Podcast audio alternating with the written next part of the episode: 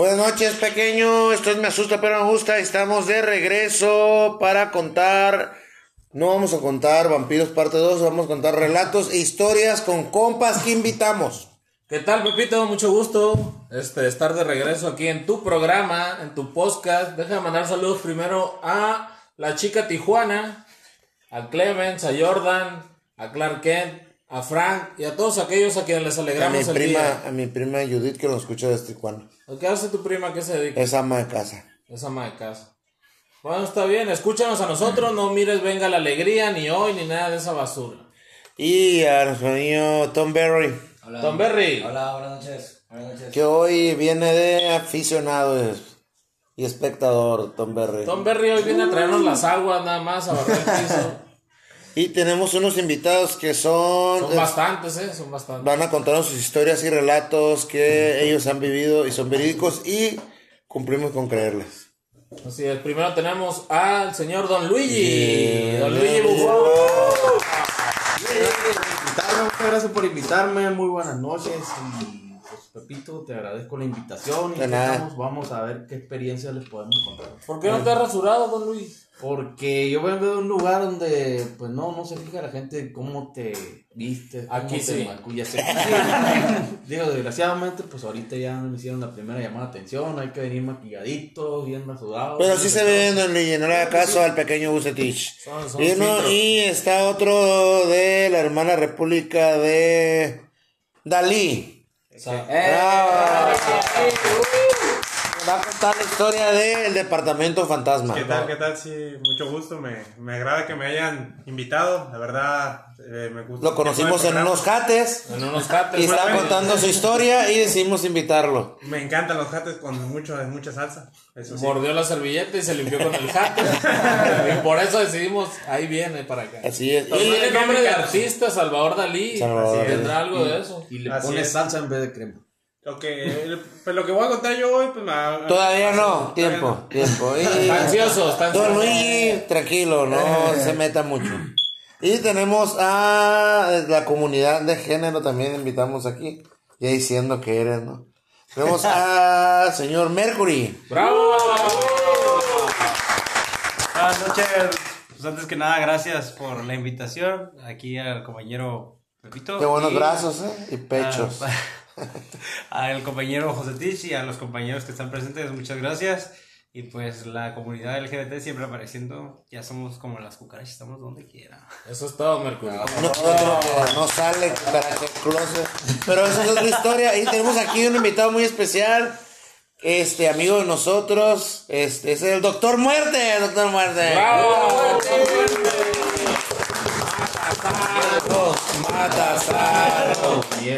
El Doctor Muerte. Y a lo que venimos, pequeño. A lo que venimos, ¿cómo se siente el Doctor Muerte?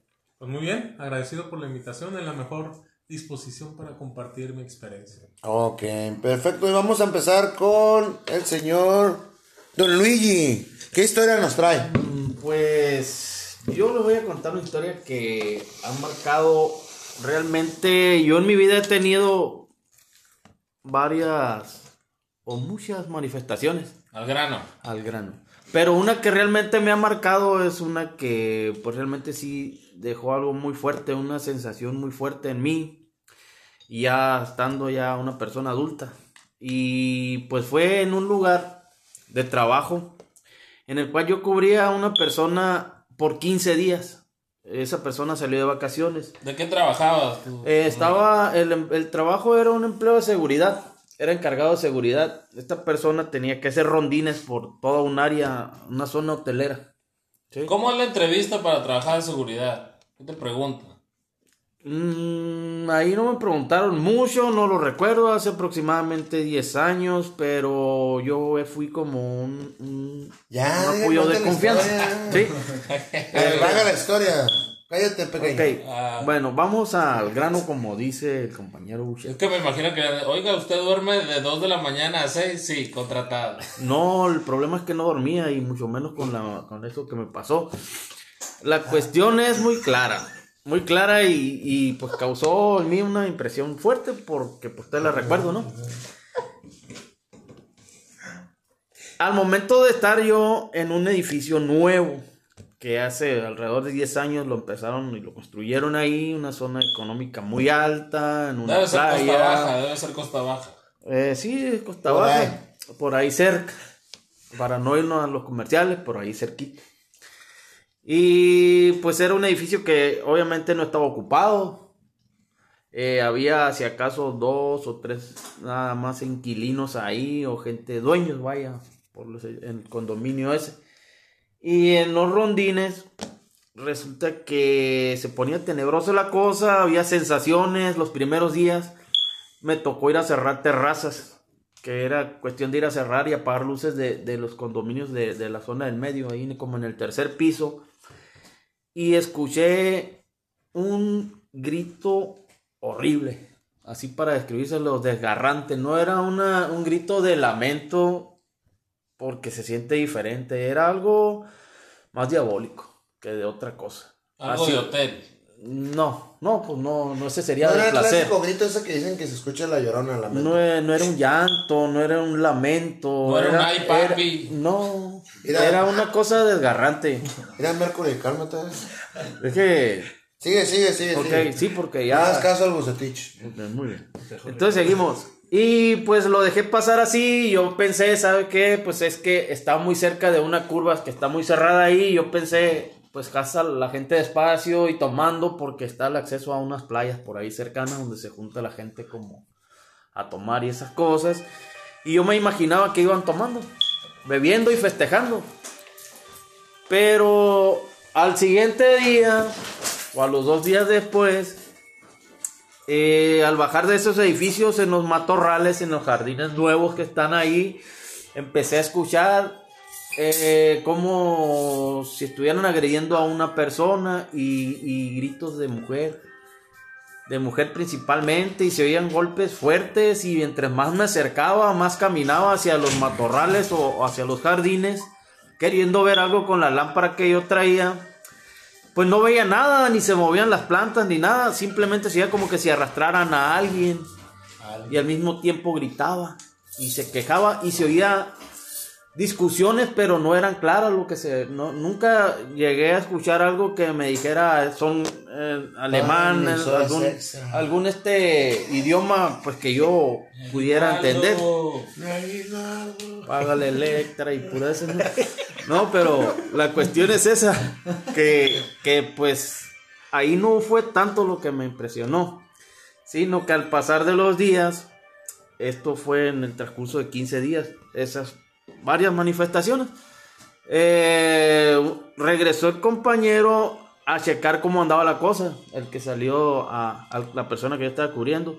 Y me dijo, yo te voy a acompañar a cerrar ahí arriba. Y ya pues me acompañó. Fuimos al mismo lugar donde escuché la primera vez el, el alarido ese, porque así lo llamo yo, un alarido horrible, escalofriante. Y siempre daba esa sensación de negatividad, como que algo horrible estaba pasando ahí. Ya te habían pagado tu primer quincena. Mira, Todavía no. como la de Tom Berry, así. Eh, yo siempre lo tengo presente como las manifestaciones de los poltergeists, por ejemplo, que se mueven cosas y todo eso, porque en ese mismo edificio se activaban los sensores de un Novi y yo lo veía incluso en cámara, donde se abría primero y, y contaba yo si- casi casi los pasos al cruzar a la otra puerta. Ahí fue donde en una ocasión estaba yo sentado alrededor de la una y media de la mañana, tras del el mostrador del lobby, la barra del lobby, y vi que se abrió la puerta.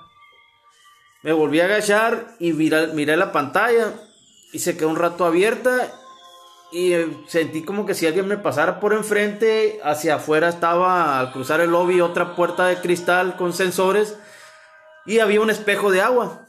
un espejo de agua al ras de piso. Que si te metes y lo pisas, pues es un, no, no, no está profundo. Es como una fuente. Y así lo dejé. Sino que si acaso segundos se abre, pero del lado contrario. Como que si alguien hubiera entrado del otro lado del espejo de agua y me quedé pues siempre con una sensación así viendo en las cámaras, sino que lo que más me, me llamó la atención es que se estaban, vi humedad en el piso, en el piso de, lobby, en el medio, o sea, en el transcurso de, de puerta a puerta, digamos. Todavía me quedé con la cosa, salí del lobby y me puse a ver y eran huellas de agua. Como que si acaban de salir del lado de la, del espejo de agua y atravesaron el lobby. Y eso sí lo tenía bien marcado, incluso quedaron algo ahí en el video. Son cámaras fijas, no está tan claro, pero debe haber. Eh, a los días después fue el compañero, como le decía, y me acompañó él a hacer el recorrido. Y al momento de pasar por allá, en la misma zona, cerrar un cuarto que era como el 200 y tanto, una, este, una habitación, este, ahí se manifestó eso que me quedó para mí, siempre me ha pegado porque me quedé con mucha duda y con mucha, digamos, intranquilidad que me, me, me, gestionó en ese momento esa, esa acción y eso que escuché. Porque fue una sensación muy fuerte que, nunca había escuchado, o a lo mejor sí he escuchado cosas y visto cosas, pero que no me habían impresionado tanto. Y ahí se escuchó el grito horrible ese que yo les conté y que les cuento, lo tengo muy presente, es inolvidable. Pero íbamos los dos y nos, y nos gritaron a escasos tres metros y en un pasillo enorme y se oía el eco, pero, pero como decimos machín por acá, ¿no? Re- recio, fuerte. Y él me dice, luego, luego así, la reacción fue de él, asombrado y entre risa. Lo que pasa es que ellos ya lo habían escuchado. Y él me acompañó porque sabía que íbamos a escucharlo. No te quisieron contar. No me quisieron contar. Y con la cara de asombro mía me dijo, ¿qué es? ¿Qué es? ¿Qué es, güey? Me dijo, ¿qué era? Y yo le dije, una mujer, güey. ¿Verdad que sí? Me dijo. Y ya se quedó con la cosa y yo me quedé con la cosa que era una mujer. Pues total, ¿y qué? ¿Lo has escuchado? Sí, güey, aquí lo escuchamos seguido, casi a diario. Por eso nadie se quiere quedar en esa zona. Pasaron días y me tocaba pasar por ahí. Y a veces mandaba a otra persona o no iba yo. Simplemente me quedaba abajo y esperaba a la persona. Pero procuré que fuera un horario más bajo. De las 11 para arriba es cuando se manifestaba. Y en una ocasión que ya no quise entrar fue porque eh, llegué al lobby, al estacionamiento, al área de estacionamiento y vi como una especie de, de, de, de- de sombra, pero a la vez entre silueta de un ser humano. Y lo vi como que si estuviera parado en, el, en la puerta del lobby. Y la puerta del sensor del lobby como que si lo captara y, se cerraba y se abría, se cerraba y se arriba y ya me regresé y no quise llegar a la caseta de vigilancia porque me dio vergüenza decirle, ¿sabes qué? Yo vi esto allá. Y mejor me quedé ahí y clarito, y yo sentía que me iban siguiendo. Y me arrinconé mejor en una subestación y ahí me pasé casi toda la noche. Oscuro, en cuclillas y viendo hacia afuera. Esperando ver algo, no vi nada. Sino que, digamos, yo creo que sería la siguiente noche, dos noches después. Andaba en un recorrido por los campos de golf. Y pues son, siempre son las playas, el hotel, arriba, los condominios. Y de ahí atraviesas por los túneles abajo de la carretera a Colinas, se llama. Una zona privada. La cuestión es que en Colinas yo nunca escuché nada, ni en el cerro, ni allá, sino en ese área de ahí, en un pedacito de una, yo creo que entre unos 50 metros Por la redonda. rodina. Sí, arriba, en el cerro. Ah. En el cerro donde está el primer arco, que subes y luego bajas a la curva a los puentes. Es antes del puente. Ahí la cuestión era que, que pues ahí sí manif- se manifestó algo pues más claro, como lo que vi en el estacionamiento que iba hacia el lobby, que se paró ahí. Pero yo la vi de frente. Ahí se me quedó el carrito sin batería. Como eran carritos ya usados y todo ese rollo de mantenimiento es de este se me quedó el carro sin batería. Hablo por radio para que vengan por mí. a auxiliarme para, para que me pasaran carga o otra batería. Y en lo que hablaba eh, por radio yo empecé a ver a la silueta que venía hacia mí. Que venía hacia mí, caminaba y caminaba y le echaba la luz y no se paraba. Yo quería distinguirle la cara, algún uniforme o algo que me dijera que era una de las personas que viven ahí. Porque hay casas, hay condominios ahí. Y no, y en lo que hablaba y esto, y avisaba yo que, que había alguien y que venía caminando hacia mí y que vinieran a apoyarme, eh, ya no lo vi, lo perdí de vista. Eh, me quedé viendo, a volteé hacia allá donde venía la lucecita de mis compañeros, ya no la vi. Y en el lado del estacionamiento hacia abajo hay una laguna de oxidación. Sí, sí. Ah, hay un almacén también. Pues ya de cuenta que yo vi que atravesó una mujer. Para mí era, es una mujer. Por el vestido, por lo que llevaba, como una especie de túnica o algo así. Pero clarito, era una cosa muy clara. Yo he visto algunos, este, algunas cosas así de ese tipo, de esas formas, pero no tan claras como esa vez. Y tampoco lo había escuchado tan cerca y, y de ese tipo de manifestaciones tan fuertes que te dejan marcado para, para siempre. Lo curioso es de que, que al pasar de, de 10 años alrededor, este, yo trabajaba recientemente en una marina, un club de yates. En las noches me iba a platicar con la gente que se quedaba en la aguja, pues estaba como a un kilómetro de distancia más o menos donde quedaba mi puesto. Y este, me iba a fumar un cigarro y a platicar ahí. Coincidió que, que, que las personas que se, cuidan, que se quedan a cuidar la aguja, la entrada principal, el estacionamiento, también hacen turnos ahí, ahí en ese lugar, en el mismo área. Y, le pregun- y entre pláticas y esto y lo otro, me dijo que si no me da miedo quedarme ahí a la orilla del mar. Yo le dije que no, que ya estaba acostumbrado. Y este y esto y lo otro. ¿Nunca ha visto nada? No, pues no. Contamos algunas historias y esto y el otro. Y ella me dijo, me dijo, mira, ahí donde yo trabajo, ahí en, en- ahí en Costa Baja, este, yo he escuchado esto y se escucha esto. Ahí sí está cabrón, me dijo. Eh, es una persona de Sinaloa, de, de una ciudad de Sinaloa. Por Iraguato. No, de Mazatlán, es de Mazatlán. Y me dijo, se oye esto y se oye bien feo. Yo le dije, ¿de veras? ¿Sí lo oíste? Sí, Sin que tú le hayas contado. sin que yo le haya costado. Entonces ya me- yo le pregunté, ¿se oye así? ¿Se oye así? ¿Y se oye en tal parte? Sí, me dijo. ¿Ya la has escuchado? Sí, yo trabajé en tal parte, es tantos días ahí y la escuché. ¿Verdad que se oye feo? Sí, se oye horrible. le. Me dijo, unos compañeros grabaron. Y este, y me dijo que había otra muchacha también de la, de la misma compañía que al siguiente día fue. Yo le pregunté que si ella lo había escuchado y me dijo que sí, pero que a ella no le da miedo y que se había metido hasta no sé dónde buscar y que no había encontrado nada. Pero así, esa es la historia que yo les, les, les puedo contar. Ok, señor Muy Luis. interesante. Como un fantasma lo llevó a ligarse a, a una compañera de trabajo. Y era transgénero, yo creo, porque... Ah, fuertes declaraciones.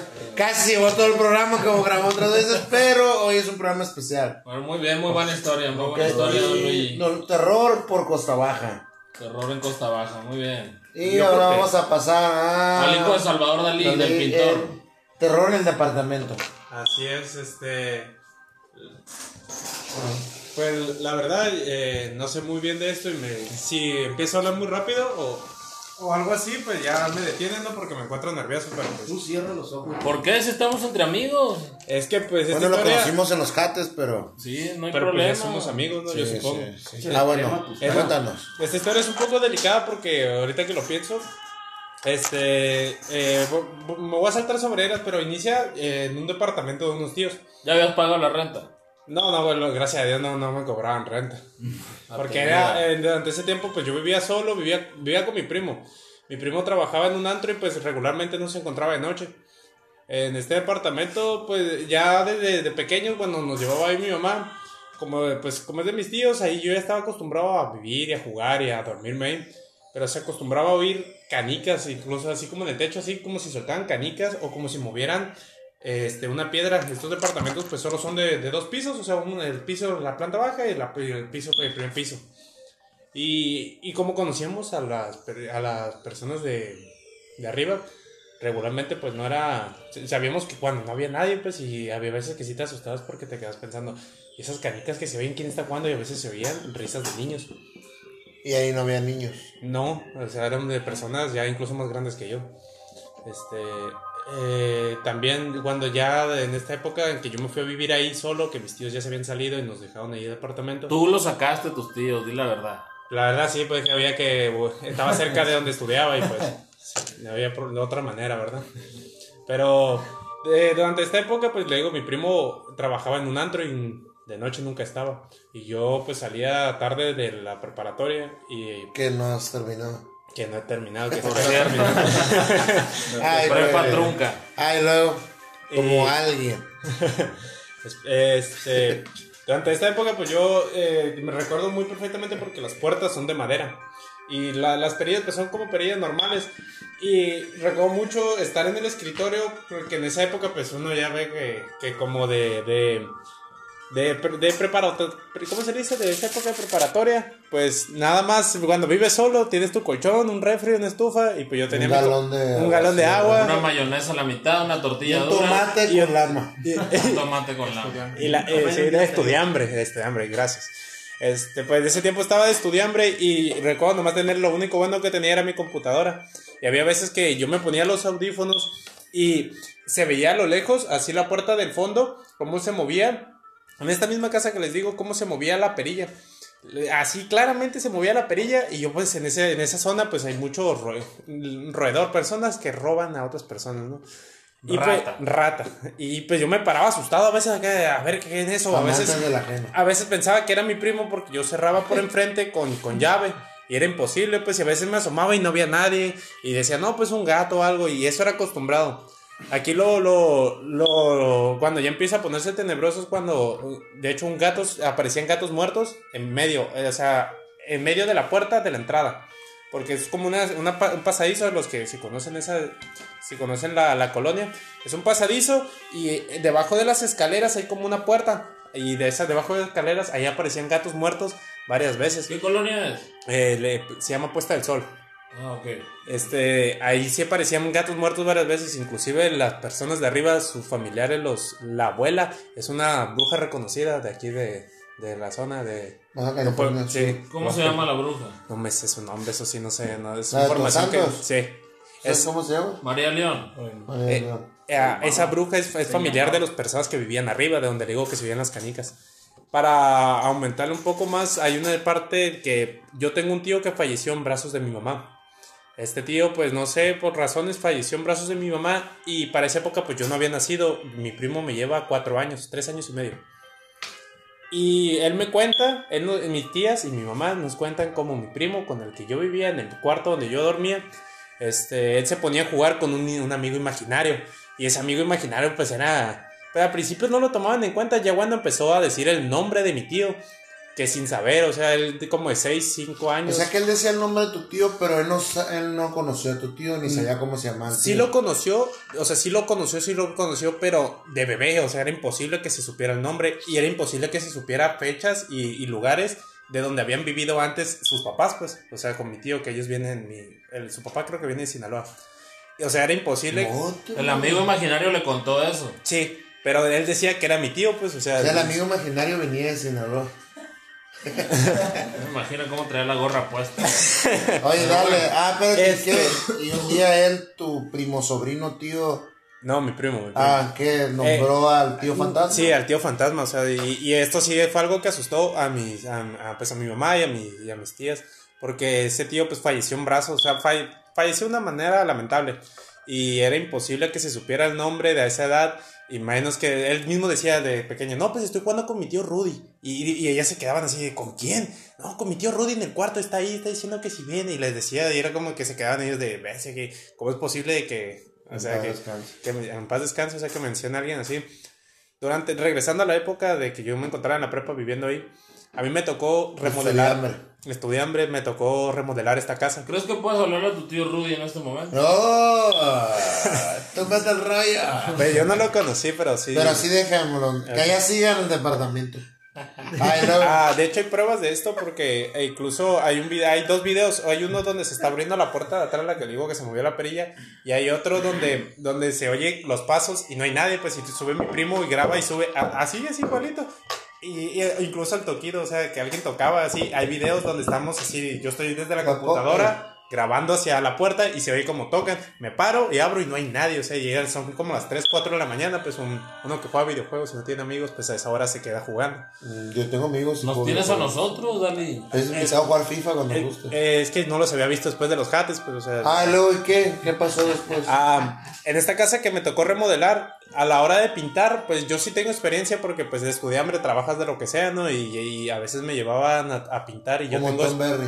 Como Tom Berry, ah, mucho gusto Tom Berry. Este, no sabía eh, que, por ejemplo, hay veces que las paredes se le tiene que poner como que una, una, no me acuerdo cómo se llama lo que le ponen antes de pintar. Sí, y luego. Ah, un sellador.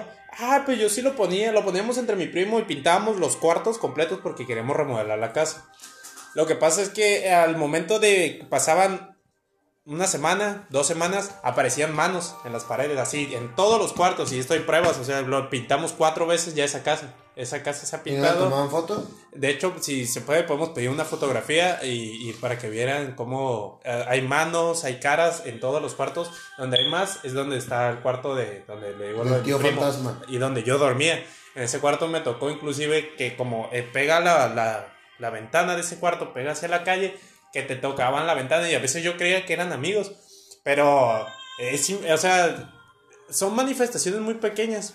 Son cosas muy pequeñas pero sutiles que sí, a mí sí me asustaban en ese momento porque yo me encontraba solo y a veces me encontraba solo para esperar a mi primo y cosas así. ¿Y estos rostros cómo eran? Mm, Por ejemplo, hay uno en la sala, hay uno, ent- entras y pegado a la sala y ah, del lado derecho de la pared derecha hay dos manos, una arriba y otra abajo. Y en medio hay solamente un lado, como que el lado derecho de la cara, o sea, como si se estuviera saliendo de la pared. Pero la- las manos y esto se ven como si hubiera, hubiera mucho, mucho frío. No sé si han notado, cuando hay mucho frío pones en, lo- en lo- como en los carros, así que ponen la mano y se queda No, marcado. La, la mano de Titanic. Ajá, así igualito. De hecho, en- pero en todas las paredes, varias veces. Y, y al principio, el que me daba trabajo pintando, me decía, no, no, no, es que estás pintando mal, te recargas. Y el sellador. Cambiamos de pintura, de diferentes tipos de marcas, de Menos todo. de pintor. Ah, me- bueno, sí, inclusive mi, mi hermano y otro primo, el hermano también del primo que les cuento, nos ayudaron a pintar. El vecino de enfrente Oye, pero ya no se volvió a aparecer. Eh, ¿Y era el tío fantasma que aparecía en la pared o qué? Pues la verdad no sé, ahí sí no sabría decirle, porque por ejemplo la señora de arriba sí les, sí le, sí le, sí le teníamos miedo porque sí hacían como que brujería. Oye, pero espérate. Antes de empezar el programa, tú me mencionaste que iban y, y, Ah, cierto. y que salía alguien y los atendía. Eso era lo que a mí más me, eso era lo que más me paniqueaba a mí, me asustaba, porque a veces que yo me encontraba ya antes de irme a la escuela o de regresando de trabajar y me, eh, eh, mi tía en esa casa antes ella llevaba élderes, lo que son dos como dos personas de, de religión que van y te leen la palabra y luego comen contigo, pero son uno... eh, ¿A ustedes sí los dejaban entrar mi ustedes? tía sí los dejaba entrar, o sea, de chiquito, o sea, cuando jugamos ahí mi tía sí los dejaba entrar. Los mormones. Ajá, ¿no? mormones. Ellos eran mormones, pues un tiempo fueron uno, mormones. uno americano y otro Ah, mexicano. y uno mexicano. Y durante ese tiempo, pues yo lo veía normal. Nomás que cuando ya mi tía se salió de ahí, dejaron de ir. Y, y entonces había veces que llegaban personas de la atalaya, de mormones. La copa. Eh, no, gracias a Dios, no, no debíamos No, nada. eso no lo abría. Era estudiambre, no, nunca saqué nada de ahí. De Todavía. ahí. Todavía. de ahí. Ah, y luego.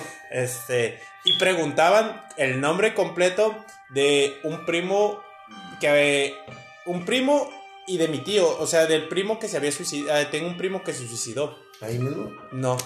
Esto, esto es lo raro que un primo que suicidó de otra de otra de la misma parte de, de las hermanas de mi mamá, este se suicidó, mm, pues las razones no sé por qué, pero pues en ese tiempo, en esa misma casa, ahí todos nos supimos la historia, o sea, todos nos enteramos que se había matado porque le llamaron a, ahí estaba mi mamá y mi tía acostadas y era como las 2 de la mañana.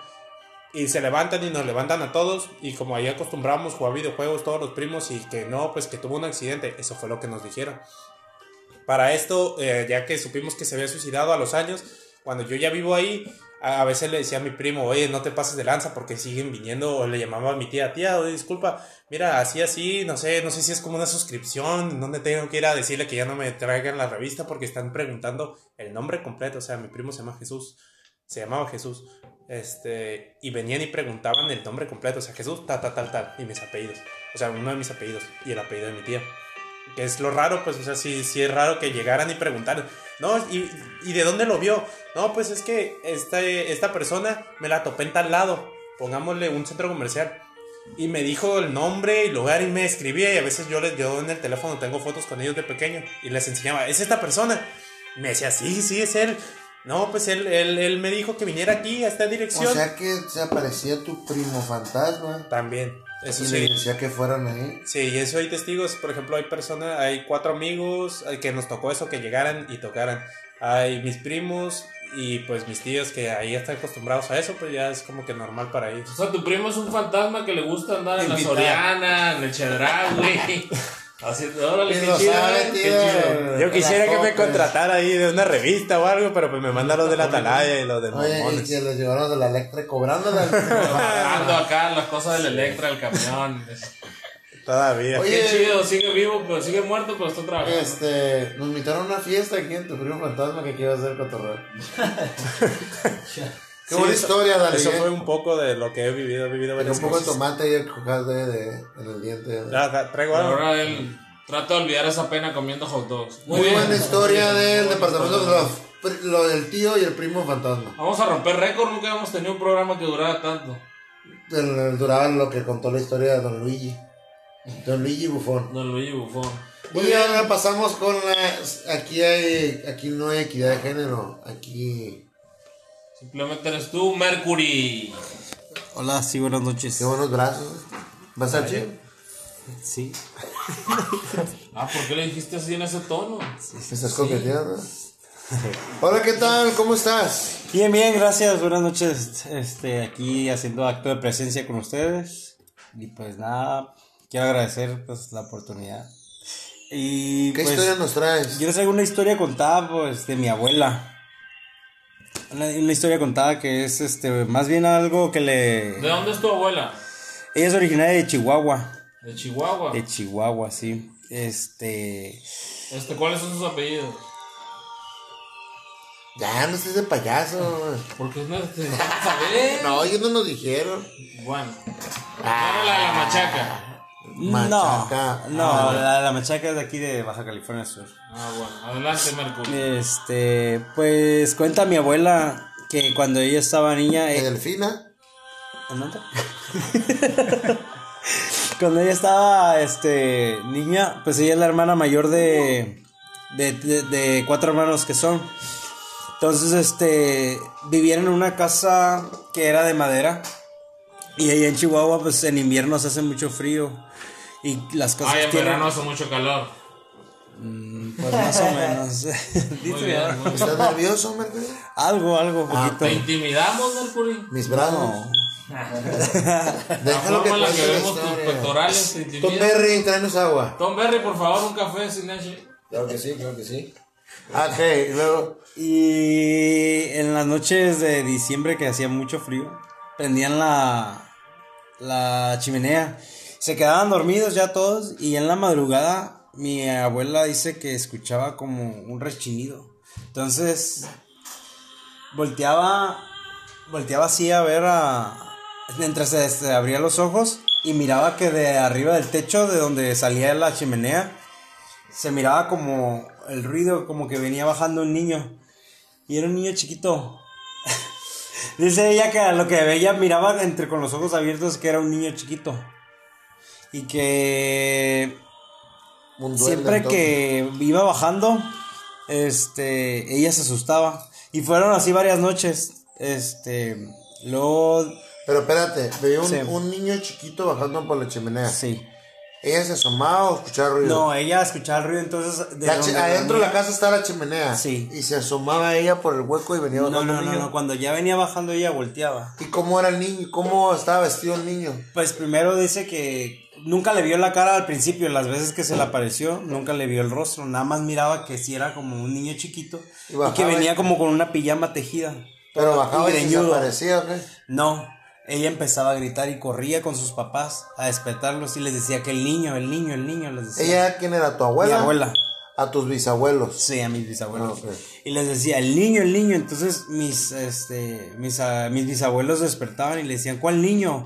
Y mis bisabuelos despertaban, checaban que los otros, sus dos hermanos estaban dormidos y le decían, ya vete a dormir. Y le pegaban porque le decía que, que, estu- que no estuviera haciendo escándalo. Hasta que un día, una noche, perdón, empezó otra vez el mismo ruido y como que ella quiso armarse de valor para saber realmente qué era lo que, lo que bajaba. Y dejó que bajara hasta abajo, pero que cuando volteó, que era como un viejito. Y con las uñas largas y que tenía muchos dientes así, y que no le hacía así como, le Pero enseñaba los dientes. Pero era así pues como un niño, como un niño, como un bebé, pero caminaba, pero era como un viejito narizón. Y luego bien greñudo. Como tú. Entonces, este... Era buena onda. volvió, volvió a gritar y se acercaron sus papás y le dijeron que no dijera que no dijera mentiras, que eran cosas este, del diablo. Total, este empezaron a tener problemas y todo eso, pues ya Oye, sé qué que tolerantes tus bisabuelos. Ya han de haber pegado una chinga, la neta. En esa época, sí. de, ¿Dónde se Son cosas del diablo. Si a uno. Ah, perdón. Sí, bien, Saludo a mi mamá. un poquito de neurótica mi abuela. Y así quedó. Entonces pasó el tiempo y la casa, pues ahí quedó. Y mi abuela ya tenía, ya mi abuela había hecho su vida y creció y todo y tuvo su primer hijo, ese, mi tío el mayor. Y regresaron allá a Chihuahua porque tenían que regresar y se quedaron a dormir en esa casa. Entonces mi abuela empezó a hablar con, con sus hermanos porque hubo como una reunión familiar y les empezó a decir, ¿se acuerdan? Y entonces le dijeron, no, Nayita, tú inventaste todo eso porque no, mis tíos no se acordaban, sus, sus hermanos, pues, porque eran más chiquitos. Entonces, se Sé que tu abuela siempre se quedó que ella lo vio Sí, y les tocó el tema. y nunca le Y le creyeron. tumbaron el rollo. Sí, que era mentira, que era invento de ella. Porque ellos estaban más chiquitos, pues no, realmente no. Ellos nunca vieron a la, per- a la personita. esa. Duende. Entonces, este, cayó la noche y se quedaron a dormir. Y estaban dormidos mi abuela, el bebé y este, sus hermanos y los hi- hijos de sus hermanos, así. Entonces que mi abuela, a lo que se quedó dormida, ella pensó que estaba soñando porque empezó a escuchar el ruido igual que años que cuando estaba y que se le empezó a poner así la piel chinita y que abrió los ojos porque dijo esto no es un sueño y lo vio muy real pero que no vio nada y lo ignoró y se volvió a quedar dormida y en lo que estaba dormida empezaba otra vez el ruido y que quiso agarrar a su bebé y no lo sentía y cua- cuando volteó estaban jalando a su hijo y fue cuando desperté y empezaron a gritar mi abuela y ahí se dieron cuenta Pero de cuenta que ahí tu abuela no era abuela todavía, estaba joven. Sí, mi abuela ya era madre, pues, de un Ah, bebé chiquito. aclarar, pues. Ahí ya, ya. Yo imaginándome la ¿Qué punto viejita. tan importante acabas de tocar? porque- Yo imaginando a la viejita y luego como que no conseguía. Y luego, ¿te está No, pues, la historia, O sea, se quería robar al niño. Sí, se quería robar al, al bebé, entonces, era un este... chaneque. Estuviste a punto de no nacer tú entonces, Mercury. No, bueno, pues... Ay, ¿qué? Lo agarró. y agarró al niño y dice mi tío, su, el hermano, uno de los hermanos sí alcanzó a ver que la, el- la cosa esa, el duende, con el chaneque, salió corriendo y se subió por la chimenea y se levantaron y se fueron y esa casa pues ahí quedó y vendieron y ya no quisieron saber de ese lugar. O sea, el chaneque se quedó con la casa. O los nuevos dueños con el chaneque. no se sabe. Pero lo importante aquí, o la cosa que, que mi tío jamás le volvió a.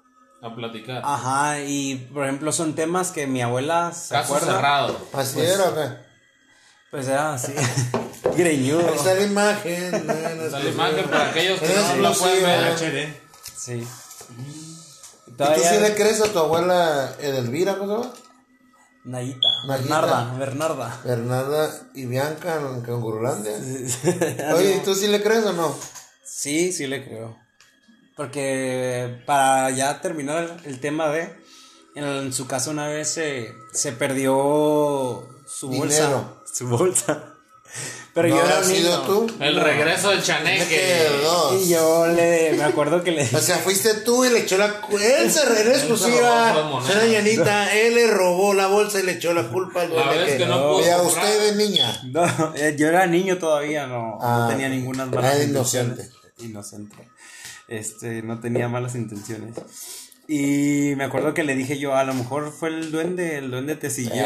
Le dije yo, y ella se enojó y pues me agarró cachetadas y me dijo que, que no le contara, que no contara cosas de su pasado, que eso Señora en exclusiva vino y contó cosas de. Señor, ahora todo el mundo lo va a saber. Don Luigi, ¿le gustó la historia? ¿Qué tal? La pueden tachar de loca, señora, por lo que acaba de Y decir. él le robó la bolsa en exclusiva. Él fue el que Deja de culpar pobre duende, La güey. pensión. La verdad es que Por Pues eso- entonces van a aparecer miles de chaneques ahora con la pensión de López Obrador. Se van a empezar a aparecer bastante. Entonces los anillos de bodas de mi familia, de mi mamá, no yo, mamá. Fueron los chaneques. Chaneque. Bien, bravo, bravo. Aquí estamos, asusta, pero me gusta el primer programa de podcast de terror. Y hoy estamos en Relato de Historias con amigos invitados.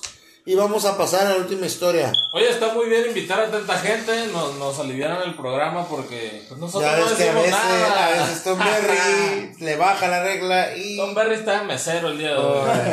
Por cierto, tienes que ponchar el carro, Tom Berry. Pero aquí estamos. ¡Un aplauso Doctor Muerte! Doctor Muerte ha operado vampiros, Matasanos, matasanos. Oiga, doctor, un Puro fantasma, recetando paracetamol. un fantasma sí puede tener hemorroides. Antes de morirse, por supuesto. No, un fantasma, siendo fantasma puede tener hemorroides. Pues no, no, no he tenido ningún caso hasta ahora. No, No, no se ha reportado. queremos hacerle preguntas, doctor, sobre los vampiros. Este. ¿Por qué, de, por qué, ¿Escuchó? Por qué los vampiros? ¿Qué tipo de sangre comen los vampiros? ¡Ey, ey! ¿Por qué ves ese tema? No, no, me descuidé. Ese podcast ya quedó atrás. Es que bro. quiero hacerle preguntas Tom los Berry lo vampiros, arruinó, ya, la parte 2. Tuvimos que borrar. Doctor Bueno, Muerte, adelante. ¿qué historia nos trae? Bien, este, para narrar mi historia, pues a manera de introducción yo quiero, pues este, Tienes que tener un buen cierre, ¿eh? Doctor Muerte, y cerramos con usted. Bueno, yo soy portador de una condición. Ah, yo creí que del SIDA. Qué fuerte eso. Bien, yo padezco parálisis del sueño desde los 17 años. Y al principio la parálisis del sueño pues me asustaba en sobremanera. Llegaba a ser este algo aterrador y empezó de una manera así como pues no muy frecuente, se empezó a acentuar con, con el tiempo hasta llegar a ser este algo que no me dejaba dormir, algo que podía suceder en- entre 5 y 10 veces durante una noche en los que despertaba, inmediatamente volvía a dormir y volvía a, su- a suceder la parálisis. Me dediqué a pues a estudiar lo que era la parálisis del sueño conforme pues después estudié medicina, me di cuenta de que pues era algo que podía ser fisiológico en algunas personas, que la mayoría de las personas alguna vez padecen parálisis del sueño.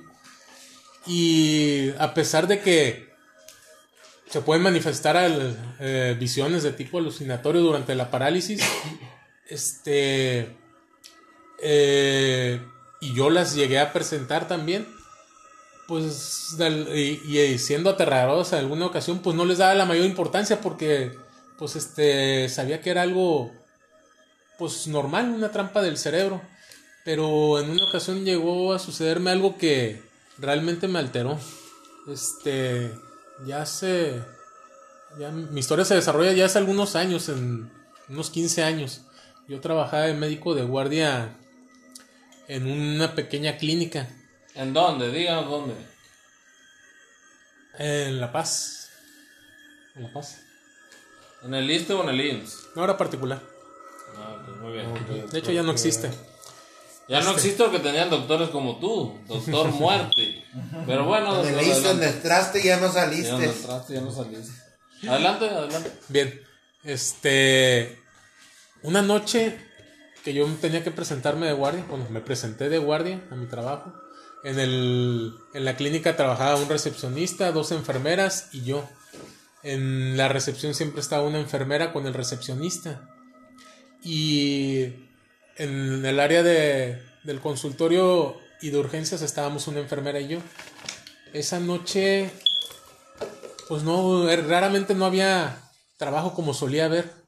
Y la enfermera que estaba de turno ahí, que está este, conmigo en la misma área, me dijo que iba a trabajar en el área de Selle. Las, eh, el área de Selle es la central de enfermería y esterilización. Entonces ella se dedicó a esterilizar material quirúrgico, hacer gasas para las posibles urgencias.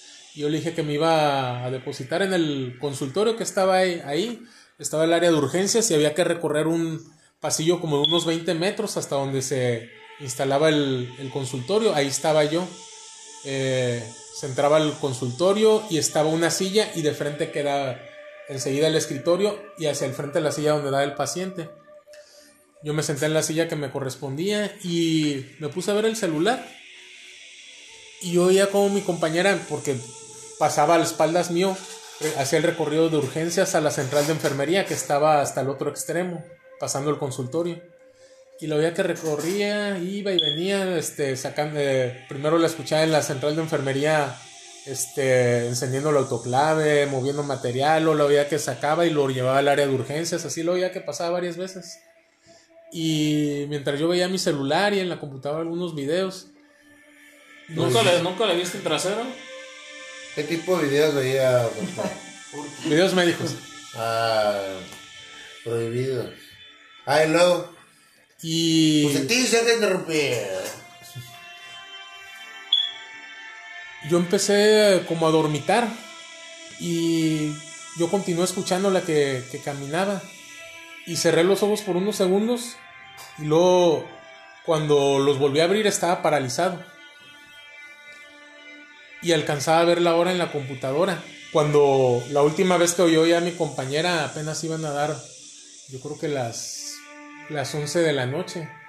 Pero yo sentía que nada más había cerrado los ojos por unos segundos cuando los volví a abrir y alcancé a ver la, la hora en la computadora y ya eran las 3 de la mañana. Y yo la seguí oyendo que, que seguía caminando atrás de mí, la que pasaba por la puerta, pero yo no la podía ver porque daba mis espaldas. Pero ya no oía sus pasos igual que, que, el, que cuando inició, se oían de una manera diferente, más, más pesados. Y en cierto momento sentí que cuando iba aproximándose al, al área donde estaba la puerta y donde yo estaba sentado, dándole la espalda, sentí que se quedó parada ahí mientras yo estaba bajo la, el influjo de la parálisis del sueño. Y la sentí a mis espaldas.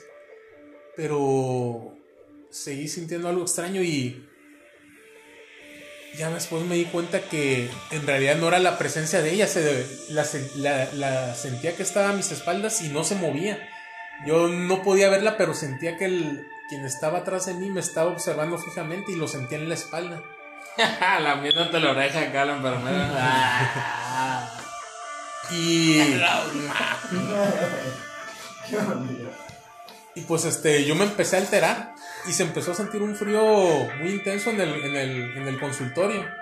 De hecho, desde que me des- desperté empecé a sentir mucho frío, pero se sentía una corriente más intensa, una corriente helada más intensa que entraba, que entraba no sé de dónde porque estaba sellado, pero este, no tenía, no tenía ventilación ese lugar, tenía un extractor para, para el medio ambiente, pero no, no tenía ventanas. Y no sé cuánto tiempo me llevó salir de la parálisis, pero yo sentí que fue muchísimo, muchísimo tiempo. Y fue cuando mm, finalmente me pude mover, pude este, mover un brazo, luego el otro, y me levanté, pero me levanté como nunca antes lo había sentido. Este, volteé y no había nadie detrás de mí, pero yo seguía sintiendo esa presencia y comencé a avanzar hacia la hacia el umbral de la puerta y a ver el pasillo se quedaba hacia hacia urgencias porque ya veía que para el área de central de enfermería ya no ya no había nadie y se veía la luz en el área de, de urgencias. Pero eh, aquí lo, lo intenso fue que al caminar yo sentía que no podía despertar, o sea, tenía los ojos abiertos, pero sentía el cuerpo muy pesado, de hecho caminaba como si algo me estuviera pesando así en la espalda, como si, como si fuera como el pipila cargando una losa, este, encorvado y caminando hacia, hacia el área de urgencias y me llevó varios segundos, este, arribar al área de urgencias y siendo que pues que podría ser unos 5 segundos, yo creo que tardé más, un, entre medio minuto y un minuto. Y entré al área de urgencias y estaba mi compañera, hay unas, unas camillas especiales en el área de urgencia que tienen un pedal para elevar a, el colchón a la altura que uno desea y ella lo había elevado como para trabajar en lo que estaba haciendo. Entonces, la altura del colchón yo creo que me llevaba a mí al área de, del ombligo. Y ella estaba como que se quedó dormida en ese momento, se vio en las gasas y ella se quedó recargada sobre sus brazos y, y con la cabeza así en la camilla. Ella estaba en la cabecera de la camilla y yo llegué y cuando la vi pues me dio vergüenza decirle que me había asustado. Este, pero sentí una necesidad sintiendo esa pesadez y me, yo en, la, en la parte de los pies de la camilla me recargué y hice más o menos lo mismo que ella, pero sin sentarme. Este, re- recargué mi cuerpo con los pies este, plantados en el piso y en cuanto me recargué, la parálisis volvió inmediatamente en cuanto me recargué. Y quedamos como ella enfrente de mí y yo con mi rostro en dirección hacia donde ella estaba. Y y de repente pues este me empecé a sentir mucha desesperación y empecé a hacer unos sonidos guturales. Y ella y mi respiración se intensificó y ella me vi que se despertó porque alcanzó a notar este el- lo que me estaba sucediendo y se me quedó viendo y me dice doctor qué le pasa qué le pasa y yo así con los ojos desorbitados o sea porque no los tenía abiertos ella se estaba cuenta que estaba que los tenía abiertos y me veía y quería que le contestara pero yo no podía contestarle. Y así me hizo como tres o cuatro veces la pregunta hasta que se levantó y me sacudió y en cuanto me sacudió ya me pude este ya me pude mover pero yo la estaba viendo y no, no podía no podía no podía moverme y seguía sintiendo esa esa pesadez en el cuerpo como si alguien me estuviera sujetando este desde atrás y y me levanté tuve que salir este a la calle caminar y cruzar la calle para ir a comprar una bebida porque seguía sintiendo esa esa ¿Qué tipo de bebida, doctor? este un café Ah, me imaginé a la enfermera, despierte, doctor, despierte. O sea Ya estoy que bien. Tú sentiste una presencia. Así es. De hecho, volví después del café, me senté en Y la... la, y la enfermera levantó un reporte del doctor, muerte. Se la Me, pasó me desperté y me estaba viendo. No, Se la pasó dormido en su guardia y se justifica que fue parálisis de sueño. Parálisis de sueño. O sea, se te subió el muerto pequeño. Parálisis de ¿A ti se te ha subido el muerto o otro tipo muerto? Yo creo que esa parálisis de sueño está de moda porque Oye, hay mucha pero- gente en la calle que no duerme. A mí me pasa lo mismo, pero quiero que cierres con la historia del demonio que me contaste la otra vez. Ok. Y con eso terminamos, pequeño. Pues esta historia me la, Aquí de las historias. me la contó un amigo. ¿Qué Este... tipo amigo? Un amigo, ¿De la parranda? ¿Un muerto? pues de trabajos. Como Amigo Tom de- Berry. ¿De business? Amigos de trabajo son amigos de parranda. Dalí es un amigo de hot dogs. Ali es un amigo. Tomate creme capsu. Ah, dale, dale. Bueno, este. Mi amigo me contó una historia. eh, me dice que de. que él de niño. No sé si sea cierta, pero. Este. Cuando me la contó se me hizo bastante interesante. Eh, que él cuando era entre adolescente y niño. Tenía unos primos en los que iba a visitarlos a. a un. a una casa de campo que. que tenían. Eran. Este era en un pueblo. Y cuando, lle- cuando llegaron, este, pues él tenía muy buena relación con su, con su primo salían, a, salían todo el día al campo, este, montaban a caballo. Pero un día le dijo el primo, dice, nunca vayas a salir a cierta hora porque pasan cosas extrañas en las inmediaciones este, eh, de este lugar. Y una tarde salieron los dos, pero se empezó a empezó a caer el a caer el sol y mi amigo dice que de alguna manera él se separó de su primo Y cuando empezó a oscurecer, la luna empezó a hacer así claros entre el entre la entre la maleza que se veía como la luna la luz de la luna atravesaba entre la entre el follaje de los árboles. Y cuando él estuvo a punto de retomar una vereda para reco- re- recorrer el camino de regreso a donde se había, separado de su primo, se encuentra una niña, una niña vestida de blanco. La típica niña de blanco que yo creo que sale en todas las historias. Este, Pues no salió la del Dalí, pero bueno. Vamos a investigar si es la misma. Y cuando salió ahí ya pues estaba más grande. Y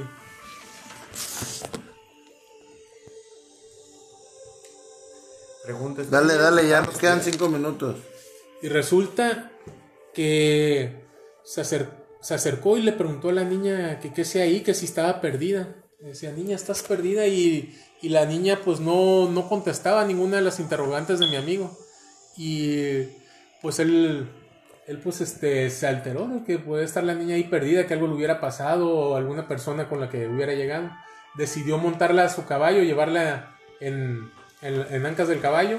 Y cuando cuando empezó a avanzar, empezó a sentir también una pesadez en su espalda y cómo las manos de la niña se transformaban en unas manos grandes y el, el caballo se iba desgastando como si tuviera un gran peso y entonces oyó una voz que le susurró, dijo, ya no, no es una niña lo que está contigo, dice, vas a tener que, si quieres salvarte vas a tener que decir una oración para que, para que yo te deje ir pero tiene que ser una oración que yo jamás haya oído. Y empezó a recordar todas las oraciones que había, que se sabía desde, desde la iglesia, el catecismo, todo. Y cada vez que le decía decir, que iba a decir una, decía esa, esa presencia, ya me la sé. Y volvía a decir otra y decía, ya me la sé. Y empezaba otra oración y nuevamente, esa ya la sé. Y, y mi amigo recordó una oración que les hacía su abuelita de niño para acostarlos o junto, junto con sus hermanos. Y esa oración nunca la, veo, nunca la veo- he vuelto a oír desde que había fallecido su abuela y entonces se la, la empezó a recitar esa oración y esa presencia desapareció. Y de repente el cabello se aligeró y empezó a andar nuevamente y volteó y no había nadie detrás de él. Muy buena, entonces va a desaparecer como nuestro tiempo en el programa.